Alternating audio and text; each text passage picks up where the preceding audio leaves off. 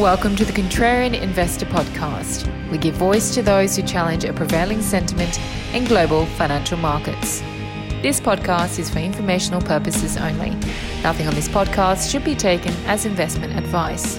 Guests were not compensated for their appearance, nor do they supply payment in order to appear. Individuals on this podcast may hold positions in the securities that are discussed.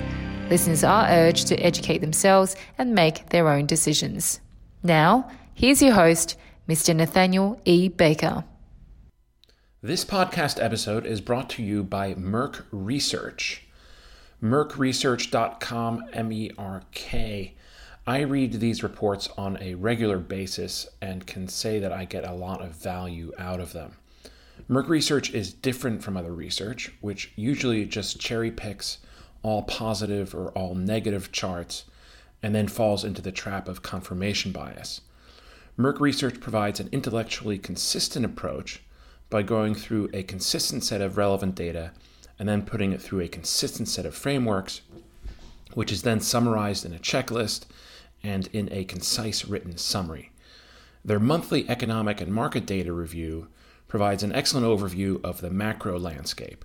It's all compiled in one place in easy to interpret chart books with written analysis. And now, listeners of this podcast can take advantage of a special offer and get a three month free trial to Merk Research. Simply visit the website merkresearch.com forward slash contrarian. That's Merk spelled M E R K. Or you can log on to merkresearch.com sign up for a regular subscription, and enter the code contrarian at checkout to take advantage of this free offer. Now, on to today's episode. Barry Knapp, Ironsides Macroeconomics. Thank you so much for rejoining the Contrarian Investor Podcast. This is, by my count, your third appearance on the podcast um, adding you to a rare group of individuals who have been on three times. You were, of course, the original guest on the pilot. Uh, for those who go back into the history of the podcast, which may as well have been a different lifetime back in early 2019. Quite a lot has changed. But the reason I wanted to have you on is obviously you I think of you as kind of a, the like the contrarian's contrarian in that you are always kind of there to lend a voice of reason when people are kind of and and things are kind of spinning out of control and and this is what had us way back in 2019 where people t- were talking about an, uh, a recession and yield curve inversion. And there was believe it or not a lot of fear which you said at the time quite correctly was overplayed. So anyway so but i i recently or, or just uh, today actually saw this piece that you guys had written uh, the um, over the weekend, I guess, about policy tremors, and you go through here some very real potential items of risk or areas to watch with the new Biden administration, which is going to take over tomorrow as we record this on Tuesday, January 19. So why don't we start there? Why don't you talk to me about what you can what you view as these potential policy tremors, and then let's take it from there. Sure. Um, to, to set that up, I, I'd like to begin by talking a little bit about the tailwinds that I think are driving asset prices higher and sort of a broad risk on environment, strong equity returns, because those do directly relate to the policy risks that will follow.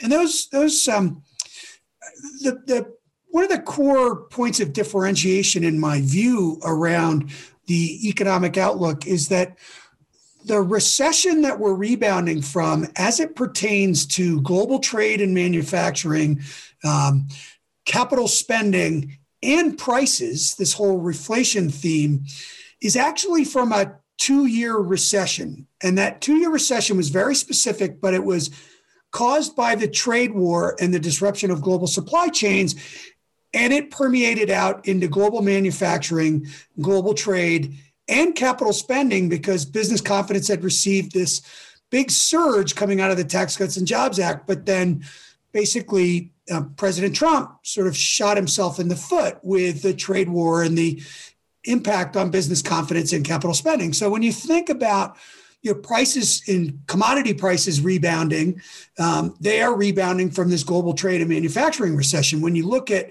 ISM new orders above 65 months in a row, but customer inventory is still in the upper 30s on a diffusion index basis, right? 50 is break even.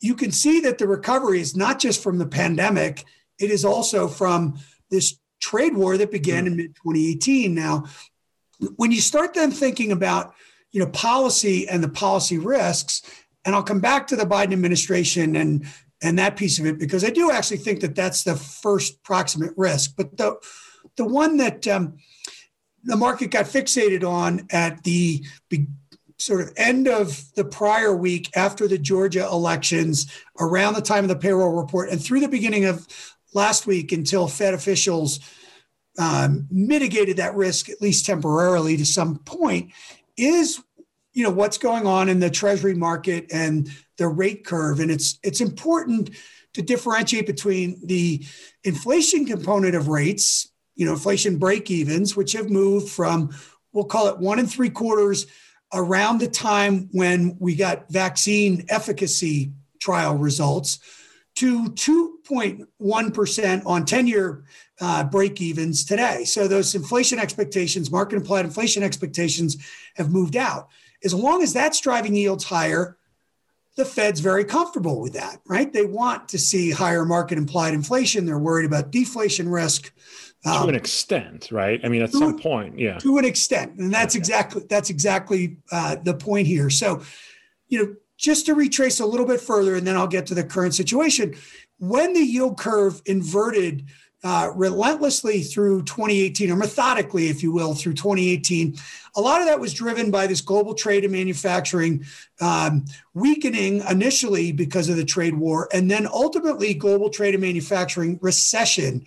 And why I say that is because global trade growth contracted in 2019 uh, while global GDP was positive. That's the first time that's happened since China was integrated into global supply chains. You had negative, typically, trade would follow growth or growth would follow trade. They'd be moving concurrently. But in this case, trade went negative, but growth was still positive. So that's why you can identify it to that. There's a couple of elements that really impact the yield curve to a greater extent than most investors expect.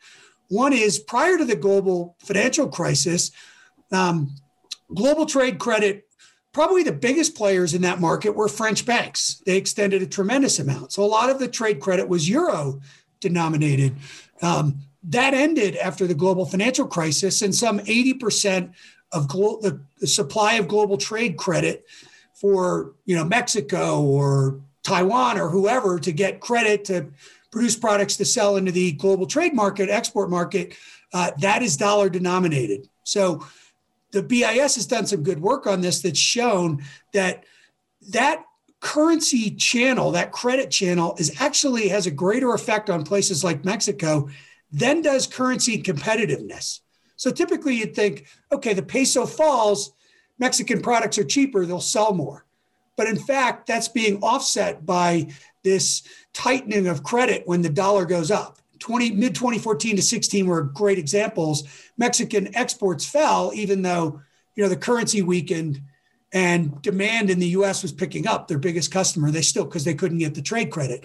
The other issue related to that is the global supply of safe assets is now some 80% uh, dollar denominated as well. And that's an increase from the global financial crisis there was a paper by uh, Stanford professor Krishnamurthy in the 2018 um, Jackson Hole Symposium. So the dollar, you know, we have a, a, contraction like a global trade recession. The dollar strengthens and trade credit gets shut off. Now we're on the other side of that. And, and, and final point is when we had the trade tariff tweets in May mm. and in, in uh, early August of 2019, the, the curve inverted really sharply, and that was the recession talk. But it, people ask me, well, is this forecasting the US recession? I said, no, it's reflecting the global trade recession. So here we are. Now we're on the other side of this. And we're recovering not just from the pandemic, but we are recovering from the, the global trade recession. And your dog is recovering as well, as we can hear. My my dog is is uh, it's getting close to dinner time for Ah, a okay. 90 pound Labrador Retriever. Nice. He's relentless. But uh, Poor guy. You can hear him. Yeah. oh, Maybe Oliver, feed wait. him. All right. So so this is where this is where we're we're we're at as we start to come out of this. You would expect that reflation dynamic to be all that much more pronounced uh, because of the fact that it's a two-year recession, because it relates to global trade. But um, so now, as we come out of this global trade and pandemic recession, and prices, the reflation story, prices start to rebound we have to keep in mind that we're we're not just you know when the fed decides they're going to normalize policy they're not just normalizing from the pandemic but also from the trade recession because the fed response to all this yield curve inversion was 75 basis points of rate cuts in the summer of 2019 which they described as you know a mid-cycle adjustment now Right. so that there, here we are. Now we start to think about okay, well, how's this likely to unfold in 2021? Back to my inflation, you know, or breakdown uh, of the move in 10-year Treasury yields. If they're moving up because inflation break evens are widening from one and three quarters to a little over two percent, as has been the case since the uh, we got the vaccine efficacy uh, data and started giving out vaccines, the Fed's pleased. As these inflation break evens and expectations move out from, you know, one and three quarters to two, even to two and a quarter, the Fed is is probably pleased and is patting themselves on the back. Listen, we're, you know, we're mitigating the deflation risk.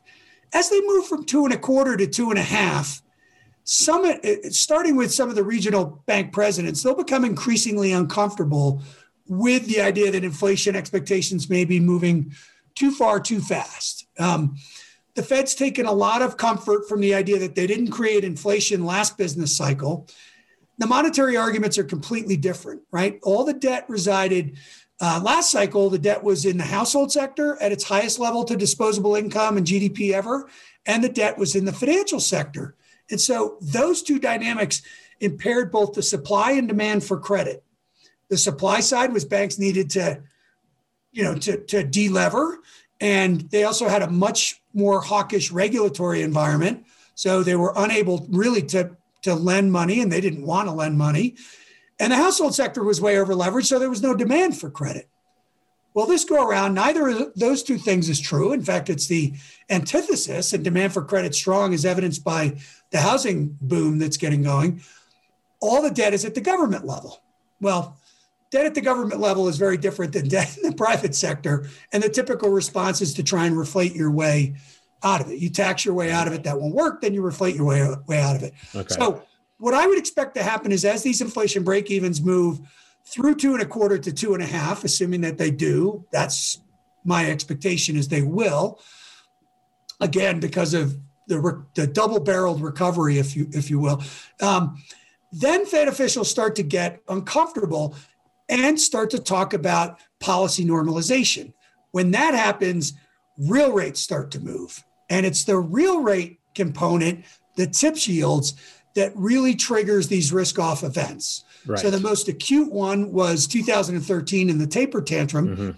But in 2018, when the Fed was shrinking their balance sheet, we had a 30 basis point real rate spike in January. You also had volatility move up because the Fed was allowing their mortgage portfolio to shrink. Uh, then you had another one in September when the Fed reached the maximum caps on their balance sheet runoff. The ECB was tapering. Bank of Japan was loosening yield curve control. By the way, there's some talk about Bank of Japan uh, loosening their yield curve control again. Reuters released a story about this because of concerns about bank profitability. So when you get to that point where that happens and you shock real rates out, they go 30 or 40 basis points higher quickly, that will start a Fed policy normalization related correction. Um, in equities, before the global financial crisis, every cycle had one of those, right? At the point when the Fed um, becomes comfortable that the economy's uh, reached escape velocity, you know, they start to normalize policy. Equities typically sell off 8% over the course of six weeks or so and then stabilize and recover. Last cycle, we had eight of these, most of them related to asset purchase programs, but the end of zero interest rates, start of the rate hike cycle, uh, we had eight of these different normalization related corrections. And the average equity market decline was more like 14%, mm. right? It's just that makes was, sense. Was that the Bernanke Fed? Was that the it, it, well, Bernanke Fed, Yellen Fed, and then yeah, you know, okay. ultimately yeah. Powell Fed during the runoff, right? right? So the end of QE1, the end of QE2, the end of Operation Twist, QE3, uh, the tapering, the end of zero interest rates, and then the balance sheet runoff. And right, so, okay. um, and that, you know, the one in September of 2018 led to the Q what, what I call the QT crash or quantitative tightening crash. In, right. You know, in, in the fourth quarter of 2018. Right. So, you know, do we get to one of those this year? Most probably we hmm. will because you know we will get those inflationary expectations pushing out, and it will make Fed officials uncomfortable, and rates will shock higher. So, the one that occurred after the Georgia elections, I think, is a little bit misplaced because the Fed is not ready to start normalizing policy, nor does the market really have um, the magnitude of fiscal stimulus correct, right? Which kind of brings us to the whole Biden administration right. yeah. and, and proposition. Before we go there, let's talk through this a little bit more. The the Fed, the how close are we, do you think, to the Fed getting some kind of awareness around needing to normalize rates?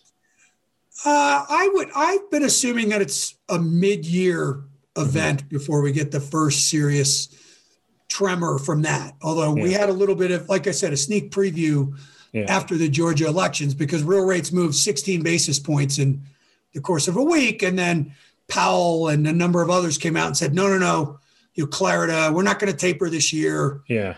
You know, forget it. Yeah. Um, and that was the other thing is that they've been consistent with, you know, I mean, Powell famously said he's not even thinking about, thinking about, thinking about normalizing rates. Um, and so that they they they've been consistent with that message. Right. Well, now they've also Powell has also shown that he can change course pretty quickly, as we saw in late 2018, early 2019. Um, so yeah, but there's there's that to look out for too. Yeah, that I mean that that's right. And the rate piece, even though of the rate cuts, 75 basis points of that is related to the uh, the trade war, as I said. Right the first tremors will come from the asset purchase program. And uh-huh. um, one of the things to watch here, which is a little inside baseball, but but important, is the mix of treasuries and agency mortgage-backed securities because okay. they do run the risk of turning the agency mortgage-backed securities market into the JGB market. And mm what I hmm. mean by that is basically making it untradeable. Um, they're buying more than 100% of net supply of agency mortgage-backed securities if they start really degrading the liquidity of that market, they may have to shift away from mortgages to more treasuries. Now, okay, you could say, well, what's the net effect on duration? Not that much. It has a big effect on volatility because yeah. the Fed buying mortgages is basically them um, mitigating the number one source of interest rate volatility in the market, which is prepayment risk on 30 year fixed rate mortgages. So now they're buying 100% of new supply, net supply. They own almost all the 2.5% agency MBS mortgages in the threes. You know, rates move up a little bit and they slow their buying, and then all of a sudden vols back in the market and these moves get exacerbated. Hmm. Um, but it's really. How mean, often and where do they announce those purchases? Well, um, they in the last FOMC meeting, they made the dollar amount explicit for okay. the first time. They uh-huh. had been saying we're going to buy at the same pace, which was 80 billion of treasuries and 40 billion of mortgages a month, but they'd never actually said the number. Oh. They said the number in the last meeting. It's on the statement.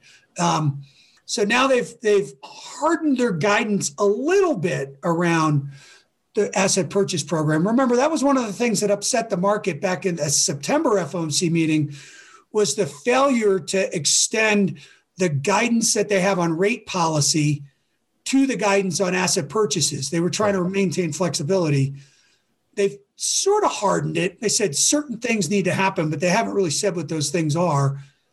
like I said, if inflation expectations really move out a lot, then you'll have more regional presidents saying, wait a minute, maybe we ought to be slowing our asset purchases here. Mm-hmm. I, I, don't think the Fed really believes that they're having a lot of economic impact. They think it helped market functioning, but you know, Rosengren was asked about this last week, Boston Fed president, and he said, "Yeah, okay, um, you know, mortgage purchases are actually helping uh, cheapen mortgages and drive the housing boom."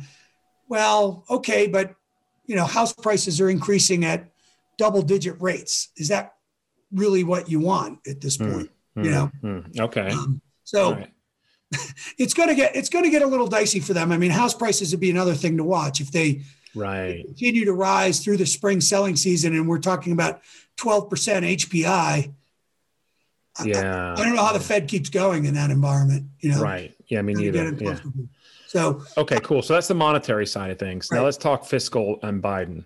I guess I'd begin by saying, you know, two weeks ago when I looked at my screen after the Georgia election and all my reflation trades overweights in materials and now energy and financials and um, uh, industrials were all just exploding and and um, you know you could see bitcoin just in fuego and all and i thought well okay i'm i'm clearly bullish on this reflation thesis but it relates more to the business cycle than this idea that we're going to have a huge pelosi palooza spending plan. And um, when you start going through the details of the 1.9 trillion dollar we'll call it opening offer by the Biden administration and you start thinking about the calculus associated with this um, it it doesn't certainly doesn't add up to 1.9 trillion. And there's a you know there's a number of sort of subtleties around this that I don't think the market totally appreciates. One is there are a couple of key elements to it that are very important political planks for the Democratic Party. The minimum wage, hike in the minimum wage, and transfers to state and local governments that are likely to get serious opposition from the Republicans. Even though minimum wage polls pretty well and it was approved in Florida with 62% in a referendum, and Florida's voted for, for Trump, um, still there's not very strong Republican support for that. There's probably a lot of op- mostly opposition to it.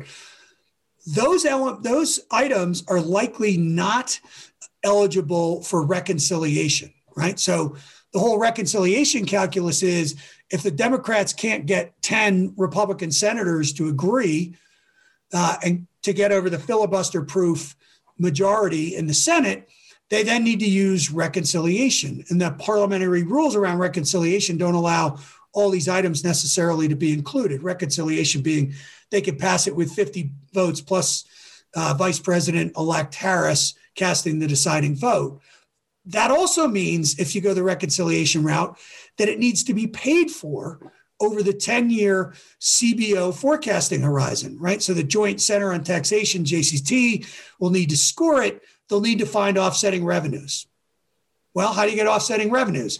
You pull forward the Biden tax plan. When he gave this speech last week, he proposed it that we're going to spend $1.9 trillion. I'm going to get Republicans to agree, and we won't need to pay for it. But later on, we're going to do infrastructure. We're going to pay for it with tax hikes.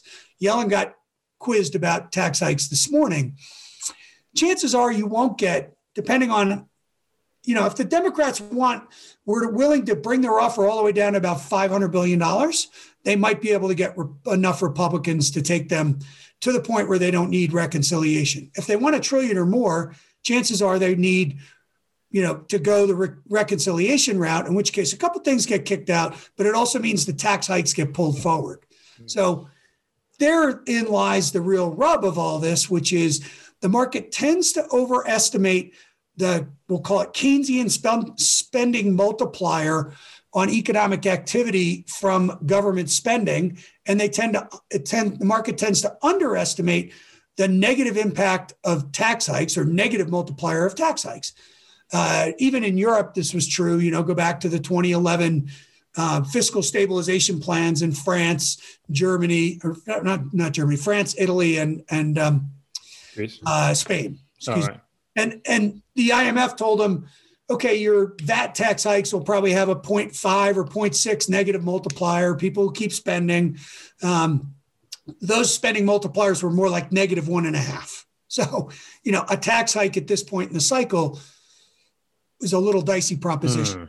So, yeah, I was say on the minimum wage. I mean, isn't that just kind of like a negotiating thing they're throwing out there? I mean, that's the commentary that I've seen that they don't because you would need Democrat and Republican. Well, no, no, you, yeah. I mean, you, I mean, there's a question if even all 50 Democrats would get on board there. Yeah, I, I think it's, I, I think that one's likely to get knocked yeah, out. Yeah. The state and local government piece, though, right? They're gonna, you know, that was obviously the big sticking point on the stimulus negotiations all fall was was that along with liability, but they could have negotiated away liability. So that state and local government piece. And then there's also another uh, uh, number of elements to this that are really critical, which is what you do on the unemployment insurance front mm. will determine the velocity of the labor market recovery. So I was on uh, Kelly Evans show on CNBC back in August debating this with a Rutgers professor when we were hitting the fiscal cliff and the $600 of extra unemployment insurance, which the CBO had determined was meant that two thirds of the people receiving that were making more money than they were going to be making if they were working, right? And so it was a real disincentive to work. And you know, the Democratic position at that point was we're going to hit a fiscal cliff and a and growth is going to fall off a cliff and we're going to have much slower labor market recovery. The opposite happened, right. right? Because you created the incentive to go back to work.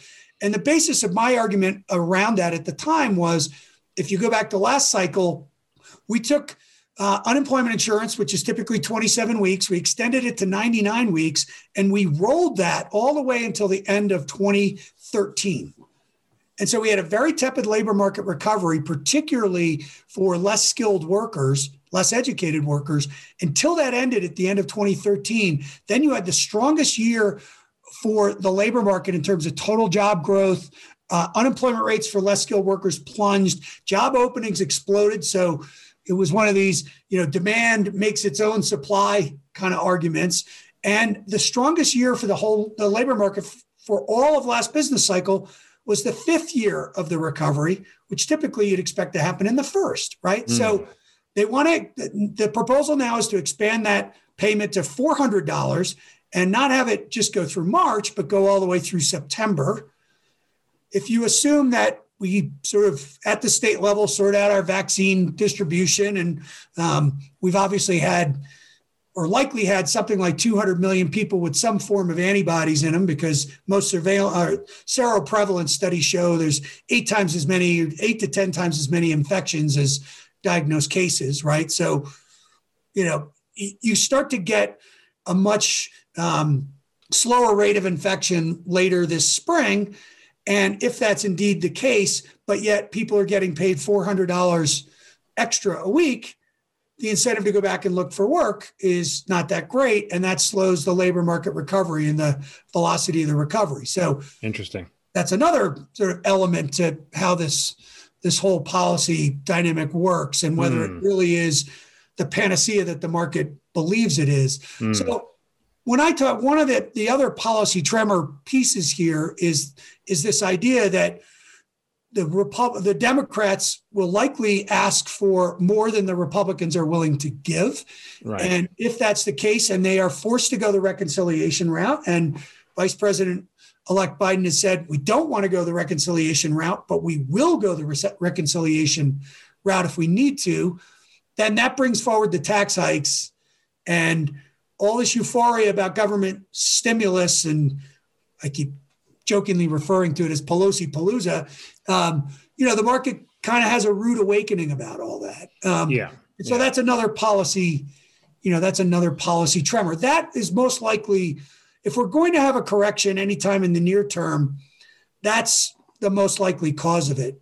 One other piece I should add actually is on these four, the $1,400 checks, there is actually a higher probability of those checks getting pushed through because of the weakened state of the Republican Party at this point. Uh, that was a key issue in the Republicans losing both of those Georgia races when the president came out and advocated for the extra checks and right. kind of left the two Democratic senators with their, um, I don't know, sort yeah. of down on that one, right? And and so you may actually get Republicans to agree to that. It doesn't appear to be very good economics. Even Larry Summers is saying it's not very good economics. Hmm. There was an NBER study about how the last stimulus checks were spent. Hmm. Um, it was a Berkeley professor, Chicago professor, and Harvard professor. So pretty broad political spectrum there. And they determined that 20% of it was spent. Um, 50% of it was saved and 30% of it was used to pay down debt. Um, okay. There is a higher propensity to spend it at the lower income or unemployed level. So you could make an argument that you could give those checks, but you should lower the income level or, or uh, require that people are unemployed at you know, some specific date in order to get it. But were those checks to go through, um, I would not be surprised. This isn't a forecast, but um, it's it's a possibility for sure. I would not be surprised if you didn't see a lot of the speculative parts of the market really take off. Um, Even another more than little, already has, yeah. Yeah, well, another little version of what happened uh, last summer, and you know we're getting a little bit in Bitcoin and some of these other markets, mm. and you get a speculative blow off under the idea that that money flows into Robinhood accounts, yeah. you know, and then uh, it flows into the market. I mean, put call ratios on speculative stocks are really skewed towards call buying and right. um, index put skew is expensive. So the overall market structure isn't terrible from a vol perspective, but the speculative interest in some of these, we're using Zoom, right? The Zooms of the sure. world kind of yeah, thing. Yeah, yeah, that, that I could see um, getting some sort of speculative blow off and then mm. perhaps mm. a nasty reversal mm, um, mm, as a mm. consequence of those checks. But Right. You know, right. it's just another element of it, and that would be something of a policy tremor, I suppose. But hmm, interesting. Yeah, that's yeah, that is all right. There's there's a lot here. One thing we haven't really talked about yet is trade, and I noticed um, that I saw some piece about all the uh, uh, you know all the executive actions by Trump that Biden was going to roll back on immigration, on um, there's a couple others, but but one of the what it didn't mention at all, climate, of course but what it didn't mention was China, China right. tariffs. And there was a lot of speculation here that he would be more friendly towards China than Trump had been, and that could potentially undo some of these tariffs. Which, by the way, he doesn't he doesn't need any kind of congressional approval for. He can just do it, also, right? Right. And that has not been that is not on on the list. Um, have you thought about that at all? About how uh, China's policy towards I'm sorry, um, Biden's policy towards China and tariffs and how that might unfold? Uh, I have for sure. Um, there is no indication that he's willing to roll back the tariffs right. at this point. Um, there are indications that he might um, re-engage in TPP. Uh, so were he to re-engage in TPP and decide we're going to join TPP, which would be a pretty tough go, um, you know, to get congressional approval of it. Yeah. And all. At that point, I suppose it would open the door for rolling back some of those China tariffs. Um, I, I think anybody speculating that, particularly that tech piece of the trade war is going to get unwound anytime soon, uh, is is pretty off base. Yeah. However, some of the other tariffs on you know goods and agricultural products and things like that I, I could see that getting um, reversed under some scenarios where maybe they'll push for WTO reform, mm-hmm, mm-hmm, for example, mm-hmm, and were they to get WTO reform and decide we're going to re-engage with WTO, then that would be the cover that would be provided to start rolling these tariffs back. But mm-hmm. I, I, can't see that as being a near-term consideration. Mm-hmm. Um, mm. I think more likely we've just we've entered into a period where um, it's likely that global supply chains are going to get restructured from just in time to just in case anyway. I can't imagine yeah. that the country wants to find ourselves in a position ever again where we have to go to China for PPE. Um, that's right. Yeah, that's right. Yeah. And so, you know, I was in the deglobalization camp for a long time. I thought, um, you know, Trump was just a, a in, in a way just a product of what had happened, and he was inevitable that we were going to get some leader like that who was going to push back on trade. Um, and I don't see any easy way to to reverse the the frictions that mm-hmm. exist in in that relationship yeah. soon. So. Yeah, it's kind of surprising how uneventful it's all been though. Like trade continues, and you know asset markets are, are doing quite all right worldwide. So I guess that may speak to more of the. Well, who knows? Well, this, this is yeah. one of the this is one of the things that um, Treasury Secretary to be I don't know if you call her elect because she didn't get mm-hmm. elected. Yeah, right. Treasury Secretary to be Yellen has pointed out is that um, markets adjust to this, right? Yeah, and so that's part of my reflationary idea with commodity prices is that, you know, you had a 10% drop in the Chinese renminbi in the summer of 2018 when we put 10% tariffs on them. Hmm. Basically mitigated the whole thing. Hmm. And you had drops in commodity prices. So from China's perspective, soybeans weren't any more expensive than they had been. Hmm. When you went to 25% tariffs and it was on a lot of intermediate goods and you started clogging up uh, the process that was problematic. But quite frankly, U.S. industrial companies have moved away from this idea that you manufacture in China and sell to the rest of the right. world right. years ago. I mean, Honeywell, you know, at Davos being interviewed by Becky Quick said, no, our model is local, locally sourced, right? We manufacture in the US to sell in the US. And really, there's only one big company still doing that. And Apple. Um, it's named right. It's named after a fruit. You know, like, and, and eventually Apple's going to have to. I mean, they've already started to move to India and places like that, but right. they're going to have to find a way to not put themselves at such risk because, right. Particularly when unit growth isn't as strong, and if margins were to start to come under pressure, which you assume they would over time, right? Products mm-hmm. mature, then you can't really afford to have you know Modi wake up one day and go, nope, you know guess yeah, what? Yeah, yeah, you know, yeah, yeah. You're gonna there's trade frictions now. So yeah, yeah, yeah, um, definite risks there, no question. Yeah. All right. Um, what what else is is on the horizon as far as potential um, hiccups? Uh, you know, dollar weakness. I mean, I, that's not really a concern. If anything, that's probably good for global trade, right? Like, um, yeah, yeah. The good the, the dollar has been, you know, and it's a it's a fascinating topic, right? Because you know the Bitcoin crowd thinks that the dollar is in yeah. this crisis mode. Um, in fact, what I believe happened through, you know, from the low point or high point in the dollar, but low point in the pandemic and, and risk markets was, you know, there was a flight to safety, the demand for safe assets, the tightening of trade credit, all those things drove the dollar up. And then as things eased, the dollar came off. And so you mm-hmm. really just had a, an easing of the safe haven bid. And same thing mm-hmm. that happened in 2008 and 2009. Um, I think that the dollar will weaken through the course of the year. You know, we've had a little bit of a tightening and dollar bounce, but I think it will weaken through the course of the year, um, particularly against the yen and the euro. Okay. And, and my reason for thinking that is that um, monetary policy in the in the Europe European region, region, ECB policy and BOJ policy are actually counterproductive.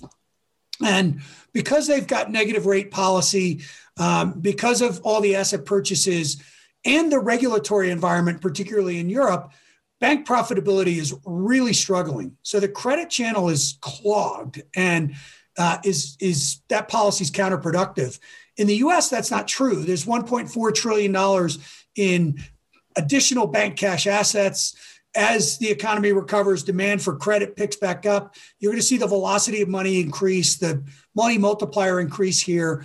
And as I've described a little bit earlier, you have a very different debt situation than you had last cycle. So I think monetary policy will prove much more expansive in the US than in Europe or Japan, even with the same amount of asset purchases you know, relative to the size of the economy or whatever other metric. Mm. So that will put some downward pressure on the dollar through the course of the year. At some point, uh, we may very well reach, you know, the point where it becomes counterproductive and people worry about more about a dollar crisis. I don't really think that's what's going on. I think it's just relative monetary policy and general easing right now. I do think later in the cycle um, that single biggest contributor to the current account deficit, right? For many years, that the factor that swung the current account deficit around was energy. And that was when we were running big energy deficits. We're no longer doing that, right? So it's all trade and product. And if I'm right about global supply chain adjustment, adjustment, our trade deficit will start to shrink just because businesses risk manage differently and can't take the volatility. Transportation costs have gone up a lot. Relative energy prices, nat gas in Asia versus nat gas here, uh, productivity adjusted labor costs have converged to a point. All those things will start to shrink the trade deficit, and that will put upward pressure on the dollar. That's a later in the cycle after this initial recovery in global trade from the trade war in the pandemic scenario. So, okay, you know, but but listen, if we get one of those real rate shocks that I talked about earlier, the dollar will go up, right? Yeah. And you'll just see all those reflationary trades get unwound really yeah. quickly. So it goes from being an equity market correction to just a general risk off event because of you know those other financial condition contributors like mm. the um, mm-hmm. and so you know that's that's out there. But again, I think that's probably more mid-year than sure, sure, the near term. All right. Okay. Cool. In closing, maybe um, I'm curious. Uh, we saw dollar week, you know, versus yen and, and euro. Any other favorite asset classes you care to submit this year? We're still fairly early in the business cycle, so I'm reluctant to get. You know, I've been bullish on the equity market from the lows. Uh, I moved fairly quickly into cyclical sectors.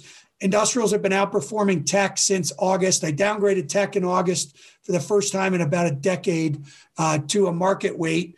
And my idea is that the benefits of digitization, movement to the cloud will migrate from the producers of that technology to the consumers of that technology, much like in the 90s, we built up a whole bunch of capacity, fiber optics cable, and the like. And then tech was a market performer at best in the 2000s, and it was sort of all the beneficiaries of it, media and the like, that started to benefit. So that's sort of my broader equity market position. But from a, a longer term strategic perspective, for me, the right analog for what's happening now in the broad political economy is the 1960s and the early 1960s. And some people have called this the roaring 20s, and I've pushed back on that and said, no, in the 50s, the Fed was very focused on inflation. Uh, JFK came in with a bunch of Keynesian economists in the administration. Walter Heller was his head of the CEA. Uh, they pushed Keynesian economists into the Fed, and the focus shifted to the labor market. Um, this sort of started a long, drawn out process that led to inflation later on, but it wasn't until roughly 1966. And so, what had happened with the equity market was the PE had been seven at the end of World War II. It was 20 by 1960. It stayed at 20 until 1966. Hmm. But earnings growth accelerated from eight or 9% through the 50s when we had the series of recessions to 15 to 16% until 1966. Then you had an earnings recession and inflation really started to pick up. So the way I'm, I'm trying to characterize what's likely to happen in the equity market through the first part of this business cycle is yeah, you are very unlikely to push valuations higher, but until you get to the point where inflation is really, you know, systemic and, and gets fast enough that businesses can't keep raising final good prices enough to keep up with their input prices and margins start to come under pressure, which I think will happen, but it's it's probably, you know, 5 years down the road until you get to that point, the equity market's likely to hold its relatively rich valuation. Um, remember, the Fed, the government's not going to willing be willing to let go of rates that quickly either. They're going up, but you know they're going to fight back as much as they can, financial repression type stuff. But the earnings growth will accelerate, right? And so the equity market will still perform pretty well, but it'll be performed differently. You know, as I said, this whole tech dominating the screens like you know and, and returns like what happened in the tens is is highly unlikely. So you know the cyclical equities um, and the consumers of that technology will be healthcare companies that margins contracted for 30 years. Integration of technology into the delivery of healthcare services was non-existent go into your doctor's office and see manila file folders right? So you know, now telemedicine. This was the pandemic in a lot of ways was a um, pro- positive productivity shock. It'll drive technology into healthcare. It already caused. I mean, it was already true. E-commerce was already picking up market share at an exponential rate before the crisis. Then the market share of e-commerce relative to uh, general merchandise gapped three points higher, right? So there's that element. Then there's using more technology in industrials in, industrial manufacturing. So those are all the, the sort of the beneficiaries of of uh, this technology boom that we've had, and this realization that you can do a lot of things sitting at home. Yeah, we're in yep. Vail, Colorado, right? Yeah. So, yeah, no Beach, right? So, yeah, right. Yeah. you know, I, I, think that there's still a decent story to be told for the equity market overall, um, but policies right. policies really more of a risk than a um, you know, a panacea is the late '60s was also the era of the Nifty 50, if memory serves, right? Right. What's uh, do we are we going to get something like that now, or have we already? With uh, you know, in some ways, I suppose you could argue we already had that, and, and yeah, the FANGs, yeah, right, and mm uh, and that'll start to to mitigate, but mm um, you know, I, I, that's certainly possible later in the cycle where breadth would narrow further and further. Um, there's been more to the story during the recovery than just tech, right? I mean, we had the um, mania around tech in July and August. But then, as I said, since the beginning of July, industrials have outperformed yep. uh, the tech sector by a lot. You know, mm-hmm. so it does look like a classic recovery. Small caps are forty percent above the S and P from the lows. Right, right, right. That's sort of typical too. And you know, people pushed back and said, "No, this doesn't look like a." cyclical typical cyclical recovery but when you look mm. at the group action it really does um, mm. Very interesting. All right, uh, Barry Knapp, thank you so much again for rejoining uh, the Contrarian Investor podcast. I'll let you get back to uh, your canine friend there. In closing, maybe let's uh, just remind uh, listeners where they can find you. I will, of course, put this in the show notes as well. Sure. Um, Barry Knapp, Ironsides Macroeconomics. So the research website is um, http BS, uh, ironsidesmacro.substack.com. Um, I do have a my own podcast that goes out on Monday mornings. That's a bit of a summary of my weekly research note. Um, so you can uh, you know you can subscribe to the research. Um, if you're an institutional investor, you can uh, onboard me to your research platform. And I also have a um, uh, consulting agreement or relationship with a derivative broker dealer called Macro Risk Advisors, where we've been creating some joint products and ideas. And um, for clients out there who still pay for research with trading commissions, you can uh, get in touch with Macro Risk Advisors and get access to my work that way too. Cool. And then you you um, regularly are on CNBC and other TV channels as well, right? I, I, I am indeed um, some 70 or 75 appearances nice. a year. I'm on uh, Squawk Box when I have to get up awfully early out here in Colorado. Yeah. and I'm, I'm a regular guest on uh, Kelly Evans' show, though she's now on maternity leave. But the exchange at one o'clock on uh, afternoons right. and uh, a couple of the Bloomberg shows, John Ferro's show at nine o'clock, and um, Alix uh, Steel's show at, sure. uh, at 10 a.m. New York. Nice, time. nice. And then, of course, Twitter too. Is it uh, what's your? Is it Barry Knapp? My handle is at Barry Knapp. Right. Yeah. There's no yeah. um, there's no anonymity to it. nice. Yeah, mine's Nat Baker. So very simple. Right. Cool, man. Awesome. Well, thanks so much for coming on. Thanks everybody for listening, and we look forward to speaking to you again next time.